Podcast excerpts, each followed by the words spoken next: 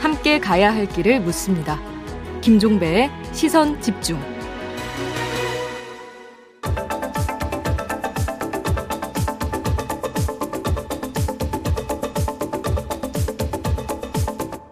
네, 비컨 뉴스 오늘은 2부에서 진행하겠습니다. 이종훈 작가 모셨습니다. 어서 오세요. 안녕하세요. 자, 오늘 어떤 이야기인가요? 네, 오늘은 오랜만에 드라마 얘기 좀 해볼까 합니다. 네. 드라마 자주 보세요? 저는 거의 안 보는데. 거의 안 보시죠. 네. 예전에 사랑의 불시착 이후에 드라마 얘기는 거의 못 알아들으시더라고요. 어, 그런 JB를 위해서 아, 최근에 네. 하나 본 건 있겠다. 어떤 네, 저 S본부 거, 네. 모범 택시라고. 모범 택시요. 아, 저 오늘 S 본부 이야기. 아, 그래요? S 본부 드라마 예, 예. 시즌 3까지 가고 있는 네. 뭐 아, 펜트하우스? 네. 네. 막장 드라마 혹은 뭐 초화제작 뭐 이런 이야기들 따라붙고 시청률 있는 상당히 높지 않나요? 19% 20%까지 가죠. 와, 요즘 시대에 20%면 어마어마한 거 아니에요? 네, 어마어마하죠. 그러니까 시즌 3까지 왔죠. 예. 예. 어, 근데 펜트하우스 얘기를 좀 해야 되는데, 이 펜트하우스가 지난주 금요일에 어마어마한 대형 사고를 쳤습니다. 사실 펜트하우스는 지금까지도 여러 번, 여러 차례 이제 논란이 많았었는데, 어, 지난주 금요일 방송에서 이 극 중에 주단태, 엄기준 씨가 연기하는 주단태 가 설치한 폭탄 때문에 헤라팰리스라는 그 펜트하우스가 폭파되는, 붕괴되는 어. 그런 장면이 나왔거든요. 예. 근데 여기에 뉴스 화면을 내보냈는데 광주 학동 붕괴 사고 그리고 포항 지진 피해 뉴스 화면을 내보냈어요. 그러니까 이제 그 극중 뉴스 화면이 헤라팰리스가 폭파됐다라고 이제 화면 내보내는 장면인데 그게 그렇죠. 광주 광주 동구 학동 재개발 현장 붕괴 그 사- 장면을 갖다 그냥 그 장면 썼다고요? 뉴스에 자막만 싹 바꿔가지고 호. 헤라팰리스 붕괴 뭐 이렇게 보내고 그리고 헤라팰리스 붕괴 사고로 사람들이 오갈 데가 없었다라고 하면서 그 자막 위에 하면은 포항 지진 이재민 뉴스 영상. 진짜요? 예. 아, 어떻게 이런 일이 있어요? 인터넷 커뮤니티에서 난리가 났습니다. 음. 이게 사실 광주 학동 붕괴 사고 얼마 안 됐잖아요. 네. 뿐만 아니라 포항 지진 이재민들 같은 경우에 포항 지진 아직도 피해 복구가 다 안 된 상황이에요. 네. 근데 현재 진행형인 아픔이거든요. 아니 그러니까 이건 피해자들을 헤아려야 되는 거죠. 그렇죠. 예. 유족들을 비롯해서 다른 사람의 아픔과 고통에 대해서 조금 더 생각해 보지 않았다. 음. 이렇게밖에 볼수 없는 것 같은데 네. 드라마 제작사인 초록뱀이 내놓은 이 사과문을 보면 왜 이런 일이 생겼는지 내부 조사를 통해서 경위를 파악하고 재발 방지에 최선을 다하겠다. 음. 이렇게 말을 하고 있습니다. 예. 근데요, 이 말 거꾸로 해석해 보면 제작진들이 드라마를 만들고 방송으로 정보에 내보낼 때까지는 자기들이 뭘 잘못했는지 몰랐다는 얘기 아닙니까? 그것도 좀 사실 좀 납득이 안 되는 부분이긴 한데. 네, 예. 몰랐다가 시청자들의 비난과 항의가 쏟아지니까 그제서야 아 이게 잘못됐구나. 음. 이걸 알게 됐다고 말하는 거랑 마찬가지거든요. 네. 근데 문제는 이렇게 강주 참사 유족들의 고통에 대해서 조금 더 생각하지 않는 행동이 비단 펜트하우스 사례뿐만 아니라는 거. 또요 어떤- 얘기를 좀 비컷해서 하고 싶어요. 또 어떤 오늘. 사례가 있습니까? 어, 펜트하우스 방송에 나가기 딱 일주일 전에 이런 일이 있었습니다. 예. 지난 8월 27일에 이 재개발 현장 시공사였던 현대산업개발의 하청업체 한솔의 현장 소장 그리고 재하청업체 백솔 대표 겸 굴착기 기사에 대한 법원의 현장 검증이 있었거든요. 네. 8월 27일에. 음. 근데 이날 현장 검증은 법원의 허- 허가 없이는 사진 촬영을 할 수 없는 사진 촬영이 금지된 자리였습니다. 네. 그런데 현대산업개발 측 관계자들이 왔어요. 음. 어, 자신들도 가서 여기 와서 이제 지켜보겠다라고 왔는데 예. 법원의 허가를 받지 않았음에도 불구하고 유족들이 다 보는 앞에서 유족들 앞에서 스마트폰 꺼내가지고 사진을 찍어대기 시작했습니다. 현대 산업개발 직원들이 예. 어. 이를 본 유족들이 하지마 하지마 라고 말리죠. 음. 그런데 유족들과 마찰을 빚었어요. 어. 지난 6월 10일에 정몽규 현대산업개발 회장이 직접 국민 앞에 나와서 진심으로 사죄하고 책임을 통감한다. 음. 유가족 지원에 최선을 다하겠다. 이렇게 약속했거든요. 예. 이 약속과 좀 다른 행동이라고 할 수 있는데 음. 현대산업개발 측이 현장 검증을 보기 위해서 모였던 유족들의 아픔과 고통을 정말 조금이라도 생각했다면 예. 이런 행동 할 수 있었을까요? 음. 이 판단도 애청자 여러분들께 맡겨야 될까요? 그래요? 유족들에게 뭐한거 조치 나온 건 없었습니까? 없습니다. 유족들이 일단 거부하고 있어요. 유족들은 사실 재판 준비, 진상 규명 그리고 유족들의 표현 그대로 옮기면 현대 산업 개발 현산과도 싸우느라 생업 생업과 정말 버거운 사투를 벌이고 있다 이렇게 표현하는데 네. 하지만 유족들 같은 경우에 붕괴 원인이 규명되고 사고 재발 규정이 마련될 때까지 음. 어, 어떤 보상에도 합의하지 않겠다 네. 이런 입장입니다. 음. 그럼에도 불구하고 지금 광주 지역에는 정말 그야말로 말도 안 되는 유언비어들이 퍼지면서 유족들이 상당한 고통을 받고 있다고 어떤 합니다. 유언비어가 퍼지는지 유족들이 합의금으로 거액의 돈을 받았다. 음. 시공사로부터 아파트 한 채씩 다 받았다. 네. 이런 지금 유언비어들이 퍼지고 있어요. 어, 그래요? 그런데요, 이게 유언비어라는 게 지금 현재 유족들 중에 단 한 사람도 가해 기업으로부터 합의금 받은 사실 없고요. 당연히 아파트 한 채 받은 사람도 없습니다. 이게 세월호 참사 직후에 나왔던 유언비어 비슷해요. 네. 예. 그러니까 사실 이런 유언비어들이 퍼지는 과정들을 보면 음. 이 정말 유족들의 아픔과 고통은 전혀 생각하지 않는 모습이거든요. 네네. 누리꾼의 말로 마무리하겠습니다. 네. 희생자분들과 유족들에 대한 최소한의 정말 최소한의 예의라도 갖춰라. 좀 알겠습니다. 마무리하겠습니다. 네. 이종훈 작가였습니다. 고맙습니다. 감사합니다.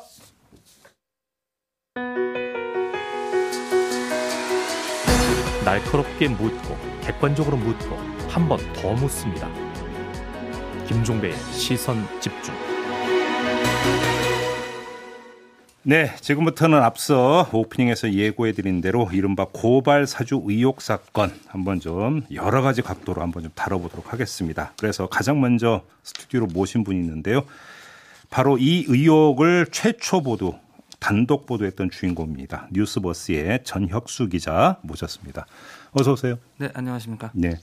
방금 직전에도 기사를 여러 건 올리셨더라고요. 네, 세 개 정도 올리고 왔습니다. 그러게요. 지금 좀 전에 저희 PD가 이제 프린트해서 저한테 갖다 줬는데 바로 조금 전에 올리셔가지고 저도 기사는 못 보고 지금 제목만 보고 있는데 예, 예. 좀 하나하나 좀 여쭤보도록 하겠고요. 그나저나 뭐 요즘 정신 없으시죠? 네, 뭐 이런저런. 후속 보도 앞으로도 계속되는 겁니까? 그 뭐 추가적으로 취재를 더 해봐야 될 것도 있고 해서 예. 뭐될 수도 있고 안 될 수도 있고 뭐 그거는 좀 열려 있다고 생각합니다. 그래요? 예. 알겠습니다. 자, 지금 여쭤볼 게 너무 많아가지고. 근데 네. 이렇게 먼저 이거부터 여쭤볼게요. 윤석열 캠프에서는 이건 희대의 정치 공작이다. 이렇게 좀 규정을 하고 있는데 어떤 말씀 주시겠어요? 일단 좀 황당하고요. 예. 네, 뭐 제가 과거에 했던 보도를 보면은 음. 뭐 정치 공작이니 뭐 이니 뭐 그런 소리 못 할 것 같다고 저는 생각을 하고 예. 뭐 저희가 이제 취재 경위를 좀 시간이 흐르고 난 뒤에 한 번은 정리를 하겠지만 음. 이제 기자들의 일상이 취재잖아요. 네. 네. 그래 그 과정에서 알게 된 사실을 확인 취재하는 과정을 거쳤을 뿐입니다. 음. 그러니까 결국은 이게 뭐 정치 공작이다. 더 나아가서 추미애 사단의 정치 공작이다 이런 주장도 나왔는데. 예, 예. 근데 그 여부를 가르는 그러니까 가장 중요한 요소는 제보자가 누구냐, 정보의 출처가 누구냐, 바로 이건 아니겠습니까? 근데 이 질문 드려도 답변 안 하실 걸로 제가 알아요. 왜냐하면 네네네. 기자의 의무는 또 그러니까 제보자를 보호하는 것이 기자의 의무이기 때문에. 근데 너무나 많은 분들이 궁금해 하기 때문에 그래도 질문을 드리겠습니다. 알아서 대답을 해 주시기 바랍니다. 일단 뉴스버스의 그 이진동 발행인은 국민의힘 쪽에서 나왔다라고 발언을 했습니다. 맞습니까? 일단 뭐 거기까지는 공개가 됐으니까 뭐 네. 뭐 일단 거기까지 확인해 드리긴 하는데 음. 그 취재원 보호 의무가 일단 있고 네. 그 워터게이트 사건 이제 whistleblower는 이제 뭐 30년 넘어서 본인이 스스로 나왔잖아요. 저는 그런 식으로 음. 예, 본인이 나설 때까지는 절대 아무런 얘기도 하지 않을 생각입니다. 알겠습니다. 그러면 그냥 yes no로만 답변을 해 주셔도 되는데요. 추가되는 부분이 김웅 의원이 이제 그 전혁수 기자가 지금 그 최초 보도를 내 나온 다음에 법률 지원단 쪽에 뭐 그러니까, 그러니까 제보를 넘긴다 이런 요지의 발언을 했기 때문에 여쭤보는 건데 예. 제보자가 그 국민의힘 법률 지원단 멤버입니까 아닙니까? 답변 드리지 않겠습니다. 그렇습니까? 예. 그럼 질문 하나만 더 드리겠습니다. 제보자는 의원 신분이었습니까? 당뇨 신분이었습니까? 그것도 답변 드리지 않겠습니다. 예. 다만 국민의힘 인사인 건 맞다. 네, 맞습니다. 그래요? 예. 자, 혹시 오늘 아침에 한겨레 보도 보셨습니까? 네, 봤습니다. 그리고 지금 저, 어, 그 뉴스버스에서 보도한 내용도 이제 상당 부분이 겹치는 것 같은데. 네네. 그 이걸 좀 종합을 해보면 김웅, 그러니까 당신이 저 총선 후보죠. 김웅 후보가 4월 3일 오전 10시 12분부터인가 이제 그 메신저로 받은 내용을 계속 이제 87차례인가 이제 계속 그러니까 건네줬다. 하루 종일. 이런 유지의 보도가 나왔는데 맞습니까? 네, 맞습니다. 그게 맞고요. 예. 처음에는 이제 증거 자료로 사용할 이제 페이스북 캡처 음. 그리고 이제 뭐 과거에 거기 나오는 이제 검언 유착 의혹의 제보자가 제보자 X 뭐 지모 씨였잖아요. 네네네. 예, 그분 관련된 이제 판결문 관련된 기사들 이런 것들을 넘겼고요. 음. 그 다음에 지 씨의 이제 실명 판결문은 넘기고 음. 그 다음에 고발장을 넘긴 순서입니다. 그러니까 그러면 정리를 하면 김웅 의원이 그러니까 지금 보도에 기초해서 그냥 질문 드리면 손준성 검사로부터 메신저로 그걸 받아 가지고 국민의힘 어떤 모 인사에게 다시 에, 에, 메신저로 재전송을 해줬다 이런 이야기가 되는 거죠. 네 맞습니다. 그리고 그러면 지금 제보자는 우리 전혁수 기자한테 그 메신저로 전송 받은 것을 지금 제공을 해줬다 이런 것이 되는 거고요. 그렇죠. 출력물이 아니라. 예. 그래서 손준성 보냄이라고 하는 것이 나오는 게 이걸 재전송하면 원래 보내준 사람이 뜨는 텔레그램에 뜨는 그걸 이야기하는 겁니까?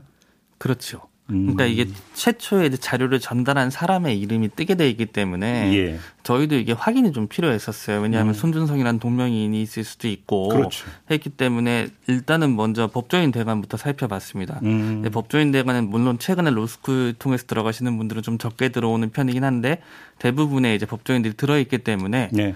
저희가 찾아보니까 손준성이라는 이름을 가진 법조인은 검사 한 명밖에 없었습니다. 어. 네, 그 상황에서 저희가 확인 취재를 하기 위해서 예. 그 김웅 의원에게 예. 이 관련 내용을 물어봤고 음. 네, 김웅 의원이 굉장히 당황해하면서 음. 준성이 준성이라는 표현을 계속했어요. 어. 그래서 이야기를 한 건 맞다. 뭔가 뭐 온건 그 맞다. 얘기 좀 자세히 해주세요. 그러니까 처음에 이제 그 확인차 이제 김웅 의원 취재에 들어갔을 거 아닙니까? 그렇죠. 그때 인정을 했습니까, 정확히? 저희 인정을 했습니다. 그때 혹시 워딩 기억하십니까? 김홍일 뭐라고 했는데? 저희가 오늘 그 기사에다 올려놨어요. 음. 올려놨는데 네. 그러니까 저희가 9월 1일날 아 2일날 첫 보도가 됐고요. 네. 저희가 9월 1일 밤에 먼저 전화를 했습니다. 네. 밤에 전화를 했을 때는 이제 그 의원님께서는 이제 대구에서 서울로 올라오는 기차 아니었어요. 음. 그래서 통화 이제 음질이 별로 좋지를 않아서 네. 자세하게 얘기를 나누진 못했는데 음. 뭐 굉장히 당황을 하면서 준성이하고 얘기를 한 건 맞는데 음. 처음에 내가 썼다. 아 본인이 썼다고 그랬어요? 네, 처음에는 본인이 썼다라고 고발장을? 얘기를 했어요. 네. 오. 본인이 썼다고 주장을 하다가 예. 이게 메시지가 온 방향이 있잖아요. 이건 손준성 검사가 보낸 메시지인데 음. 이걸 어떻게 의원님이 쓴 거냐라고 예. 하니까 기억이 안 난다. 다시 통화하자. 음. 이렇게 하고 전화를 끊었고요. 예. 저희가 9월 2일 아침에 보도가 나가기 전에 한 번 더 이제 김웅 의원하고 전화를 하게 된 겁니다. 예, 전화를 해서 이제 거기 고발장이 사실은 두 개예요. 4월 그러니까 3일자 고발장이 있고 4월 8일에 넘어온 고발장이 예, 또 있어요. 그렇다면서요. 4월 8일 건 이제 최강욱 의원에 음. 대한 거고 4월 3일께 이제 문제 고발장인데 네. 이 이제 김웅 의원은 계속해서 이제 4월 8일 거를 이제 얘기를 하는 거죠. 음. 그래서 이, 이 아, 4월 8일 거를 이야기한 겁니다. 네, 계속 이제 최강욱 공직선거법 위반에 대해서는 내가 초안을 잡았다. 애초에 내 아이디어였다라는 얘기를 음. 계속 하시고 음. 그래서 제가 물어봤어요. 예. 김건희 씨 얘기는 왜 들어갔냐? 예. 라고 하니까 그때부터 이제 그건 아마 검찰 측 입장에서 전달이 된 것 같다. 라는 말씀을 하셨고 검찰 측 입장에서 전달이 된 것 같다라는 표현은 검찰이 작성했다 이렇게 이해를 해도 되는 표현입니까? 작성까지는 제가 확실하게는 모르겠지만 예. 검찰의 입장이 크게 반영됐다고는 볼 수 있고요. 예. 네, 그 다음에 맨 마지막에 저한테 뭐라고 말씀하셨냐면은 윤 총장 쪽에서는 음. 예, 그렇게 문제 제기를 하고 싶었을 수도 있었겠지만 자기는 음. 관심이 없었다. 또 그렇게 얘기를 했다. 예, 그렇게까지 얘기를 했습니다. 자, 그러면 여기서 하나 좀 질문 드릴게요. 손준성 보냄이라고는 메시지는 어떤 거 뜨는 것은 좋은데 네네. 그걸 손준성 검사가 작성했다는 확증은 아닐 수 있, 지 않습니까? 그렇죠. 거기까지는 확실하지 않지만 정확한 것은 대검찰청에서 넘어왔다. 음. 이것까지는 확실하다고 봐야죠. 그러니까 손준성 보냄이라고 찍힌 것은 결국은 그러면 이제 제가 이제 그딱 최초 보도라고 제일 궁금했던 게 네네. 이게 누구 핸드폰에서 그러니까 저기 떠 있어서 캡처된 것인가 해갖고 김웅 의원 핸드폰은 아닐 것 같은데 했는데 그럼 그 제보자 핸드폰에 떠 있는 거라고 이해를 하면 되는 거죠. 아, 네 맞습니다. 그렇게 보면 되는 거고요. 예, 예. 그러면 그 제보자는 계속 그 메신저로 그러니까 전송되어 왔던 걸 지금까지 보관을 하고 있었던 거네요 핸드폰에. 그게 이제 텔레그램 기능을 보면 음. 이게 방을 폭파할 때 네. 상대방 거를 전부 지울 수도 있고요. 네. 그냥 냅둘 수도 있어요. 음. 제가 봤을 땐 김웅 의원이 좀 실수를 한 것 같아요.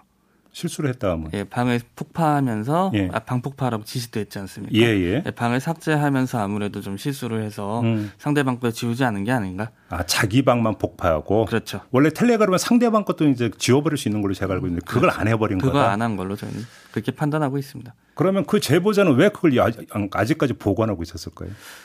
그게 이제 뭐 보관한 이유 같은 건 딱히 없는 것 같아요. 사실은 네. 예. 말 그대로 저와 얘기를 할 때도 그냥 일상적으로 대화를 하다가 나왔던 부분이기 때문에 예, 특별한 이유는 없었던 것 같습니다. 일상적으로 대화하다가 그럼 쉽게 하면 이제 우리 전혁수 기자하고 이제 전혁수 기자가 이걸 정보를 포착하고 찾아간 게 아니라 예. 그냥 어떤 이제 다른 어떤 만남 자리에서 우연히 그 이야기를 포착을 하신 거네요. 그러면 예, 그냥 밥 먹다가 밥 먹다가 예. 결정적 계기가 뭐였어요?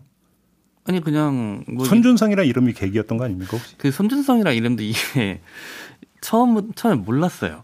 그러니까 그럼 네. 제보자는 손준성이라는 사람이 누군지 혹시 알고 있었어요? 제보자도 몰랐어요. 그 전혁수 기자한테 그 얘기 해줄 때도 몰랐던 거예요. 손준성이라는 사람이 둘다 몰랐습니다. 아 그래서 그게 그러니까 일상적으로 그냥 대화하다가 밥 먹다가 이야기가 나온 거군요. 그렇죠. 그래서 처음에는 오히려 제가 이거 가지고는 뭐 검찰에서 넘겼던 근거는 안 되지 않겠냐 음. 하고 그냥 둘이 웃으면서 지나갔어요. 아 그래요? 예. 근데 그 혹시나 해서 그래서 이제 그 뒤져본 겁니까 이름을? 네, 혹시나 해서 이제 그쪽에서 다시 한번 얘기를 하길래 네. 그러면 한번 뭐 같이 한번 본 거죠. 음. 네, 봤더니 이제 그 손준성이라는 이름이 나왔고 네. 손준성이라는 이름을 찾아보니까 그랬던 거고 어. 그냥 그게 전부입니다. 그러면 뭐 검사라는 그 검사라는 신분을 확인한 다음에 바로 제보자는 그다음에 어떻게 했습니까? 그러면? 굉장히 고민하는 시간이 있었겠죠. 예. 그러게 이제 뭐 지금 풍설로는 한 달 정도 고민을 했고 설득했다라는 풍설이 있던데 맞습니까? 이제 뭐 고민도 고민이지만 확인 취재 과정도 있었고요. 그리고 예. 이제 제보자분 같은 경우는 뭐 제, 완벽한 제보는 아니잖아요. 이게 음. 그랬기 때문에 음. 어뭐 많은 고민을 하셨던 것 같아요. 그래요? 같아서 그렇기 때문에 더욱 더 제가 취재원을 밝힐 수가 없다는 말씀을 드릴게요. 알겠습니다. 자 윤석열 캠프에서 주장이 두 가지가 나왔습니다. 첫째 손준성 보냄이라고 하는 그 캡처 화면을 보면 손준성 필체와 보냄이란 필체가 다르다. 네네. 보셨죠? 그 주장. 네, 봤습니다. 어떻게 받아들이십니까? 뭐 일단 굉장히 터무니가 없고요. 예. 저희가 그래서 오늘 채팅방을 이제 뭐 아무래도 개인이 특정될 수 있는 부분을 제외하고 음. 이제 공개를 했는데 음. 그 휴대폰의 폰트에 따라서 원래 글씨 모양이 바뀌어요. 그런가요? 예. 그렇기 어. 때문에 그거는 바로 확인하실 수 있습니다. 그다음에 두 번째 고발장 내용을 면밀히 살펴보니까 4월 3일 시점에서는 알 수 없었던 내용이 들어가 있다. 고로 이거는 누군가에서 사후에 작성이 된 건데 둔갑된 거다. 이런 그러니까 물론 둔갑이라는 표현을 쓰지 않았습니다. 이런 요제 주장도 내놨는데 이건 어떻게 받아들이십니까? 그럼 뭐 그것도 당연히 터무니가 없고요. 네. 그러니까 2020년 4월 3일 날이라고 음. 날짜까지 정확하게 찍혀 있거든요. 예. 그거를 어떻게 이렇게 부정을 할 수 있는지 그게 신기하네요. 그래요? 네. 자, 그 4월 3일에 보냈잖아요. 네. 근데 네. 그 내용이 이제 뉴스타파가 2월에 보도했던 김건희 씨 이제 그 주가 조작 의혹 사건하고 그것까지는 이해가 되겠는데 MBC가 이른바 검언 유착 의혹 사건을 보도한 게 3월 31일 밤이었잖아요. 그러면 그 내용이 고발장에 들어가려면 이틀 동안의 모든 작업이 이루어졌어야 된다는 얘기가 성립이 되는 거지 않습니까? 근데 그 그러니까 전혁수 기자께서는 그 내용을 다 보셨을 테니까 그 충분히 물리적으로 가능한 시간이었습니까? 저 같은 경우는 충분히 가능하다고 보는 게한 네. 20장 지금 한겨레 보도를 보니까 음. 이라고 나오는데 그 정도면은 표지가 일단 앞에가 네 장이에요. 네. 앞에가 네 장이고 그 다음에 고발 이유가 굉장히 길거든요. 예. 예 고발 이유를 이제 한겨레가 좀 자세하게 다룬 것 같은데 음. 그게 굉장히 분량이 많아요. 그러니까요. 네, 그렇기 때문에 뭐 이거는 뭐 충분히 작성할 수 있는 시간이라고 저는 개인적으로 생각을 합니다. 첨부 자료도 엄청나게 많기 때문에. 네, 근데 첨부 자료 대부분이 이제 캡처분이에요. 그리고 그래요. 이제 캡처를 했을 때 제가 결정적으로 이제 아 이거는 검사의 솜씨다라고 의심을 했던 거는 음. 캡, 캡처 파일도 이제 저한테 정보를 제공해 주시는 분하고 예. 같이 이제 얘기를 좀 했었어요. 전화 통화를 하면서 제가 음. 물어봤어요. 음. 그 캡처 파일을 보면 이제 위아래 이제 휴대폰 원래는 캡처를 휴대폰 cap처를 하면 위에 배터리 부분 그 아래쪽에 그리고 이제 뒤로 가기 이런 부분 다 찍히잖아요. 그렇죠, 찍히죠. 그 부분이 잘려 있냐 안 잘려 있냐를 제가 물어봤거든요. 어허. 네, 이제 제가 뭐 많은 검사님들은 아는 건 아니지만 이제 검사님들이 캡처 파일을 가끔 저한테 보내실 때 보면 예. 항상 그 부분을 자르더라고요. 음. 개인 정보가 특정될 수 있기 때문이거든요. 그렇죠. 예, 그런 모습이 그 캡처 파일들에서 보였어요. 그러면 이게 이제 아무리 이제 가능하다고 하지만은 손준성 검사 혼자 했느냐 아니면 예를 들어서 그러면 그 직원이라도 이런 사람들 시켜서 자료를 찾게 고 캡처하면 캡처를 하고 이런 어떤 실무 작업을 같이 했는 상당히 중요한 대목인데 그건 어떻게 파악하고 계세요? 뭐 그거에 대해서는 저희가 뭐 확언을 할 수는 없지만 음. 이제 수사정보 정책관이라는 위치가 일단 총장의 이제 수족 노릇을 하는 예. 네, 굉장히 중요한 역할을 하는 곳으로 저는 알고 있거든요. 예. 예. 그런 분이 일단은 뭐 얘기를 했다는 것 자체가 이런 걸 넘겼다는 것 자체가 부적절하고 그러면 이게 총장이랑 관계 있냐 없냐에 대해서 윤 총장께서 해명을 해야 될 문제고 밑에 있는 사람들도 뭐 같이 일을 했다면은 그거에 대해서 증언을 받아야겠죠. 제가 이 질문을 드린 이유가 그 엊그저께 또 뉴스버스에서 보도 내놓은 게 있습니다. 그러니까 그 작년 말에 윤석열 당시 검찰총장 징계 과정에서 이정현 당시 대검 공, 어, 공공수사부장이 출석해서 했던 진술 내용. 이걸 보면 수정과실 그러니까 수사정부 정책관실에서 총장님 지시에 따라서 한 달 전부터 총장님 사모님, 장모님 사건과 채널A 사건을 전담하여 정보 수집을 하였다고 들었다라고 진술했다는 내용을 지금 보도를 했어요. 네. 자, 이 부분 때문인데 근데 여기서 좀 납득이 안 되는 부분이 한 달 전이라고 하는 게 그렇게 되면 지난해 5월이거든요.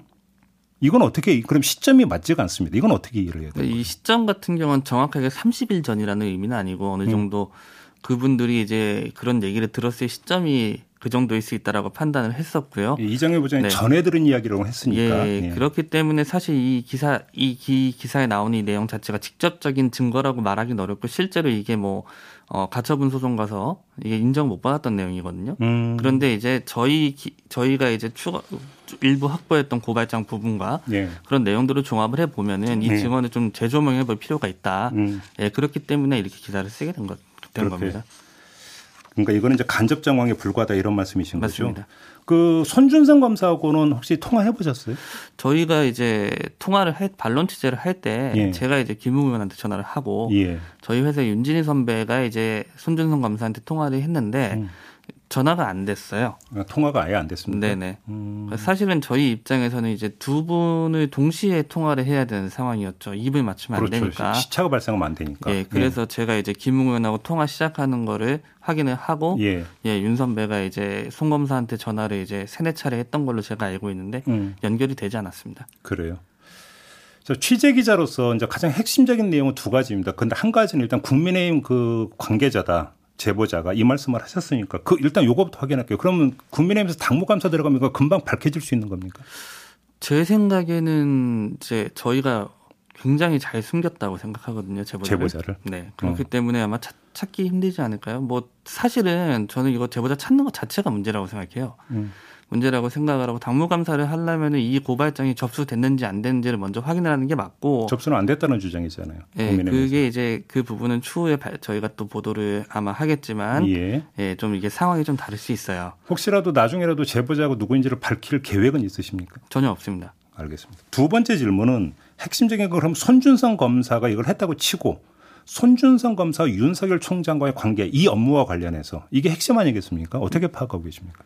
저희가 파악한 거는 사실 뭐 그거 같은 경우는 직책상에 음. 일단 정황이기 때문에 합리적인 의혹이 드는 부분인 거고 네. 네 그리고 이제 김웅 의원님 제가 아까 말씀을 드렸지만 김웅 의원도 그쪽 그리고 윤석, 윤 총장 쪽에서는 네. 그럴 수 있다라고 해서 음. 손준성 검사를 사실상 이제 윤 총장의 메신저 정도로 인식을 하고 있었다고 저희는 보고 있는 거거든요. 김홍 의원이 네. 아. 네. 그 정도로 보고 있는 거기 때문에 이제 의혹을 이제 제기를 하는 부분인 거고요. 네. 설사 이제 뭐 지시를 하지 않았다고 해도 음. 지휘 책임은 있는 게 아닌가 이렇게 보고 있습니다. 그렇게 보고 계시는 거고. 보도 시점을 일부러 조율한 게 아니라 이제 확인이 돼가지고 그때 딱 보도하신 겁니까? 네, 맞습니다. 그래요. 마지막으로 이 질문 드리겠습니다. 윤석열 후보는 증거대라고 요구를 하고 있습니다. 어떤 말씀 주시겠습니까? 저희가 증거는 사실 기사에 충분히 원래 처음부터 썼던 것 같고요. 네. 그리고 증거를 대라고 해서 저희가 오늘 증거 되는 것도 했고 음. 그리고 한겨레에서 오늘 이제 고발장 보도도 나왔지 않습니까? 예, 예. 이 부분에 대해서 이제 총장께서 이제 먼저 해명을 하는 게 우선이다. 아, 해명이 우선이다. 예. 해명을 하고 설명을 하신 다음에 그 음. 다음에 다, 나, 다른 얘기를 해야지 일단 뭐 정치 공작으로 던지고 보는 건 아닌 것 같습니다. 알겠습니다. 오늘 말씀 여기까지 들어야 될 것 같고요. 후속 보도도 한번 지켜보도록 하겠습니다. 고맙습니다. 네, 감사합니다. 네, 지금까지 뉴스워스 전혁수 기자와 함께했습니다.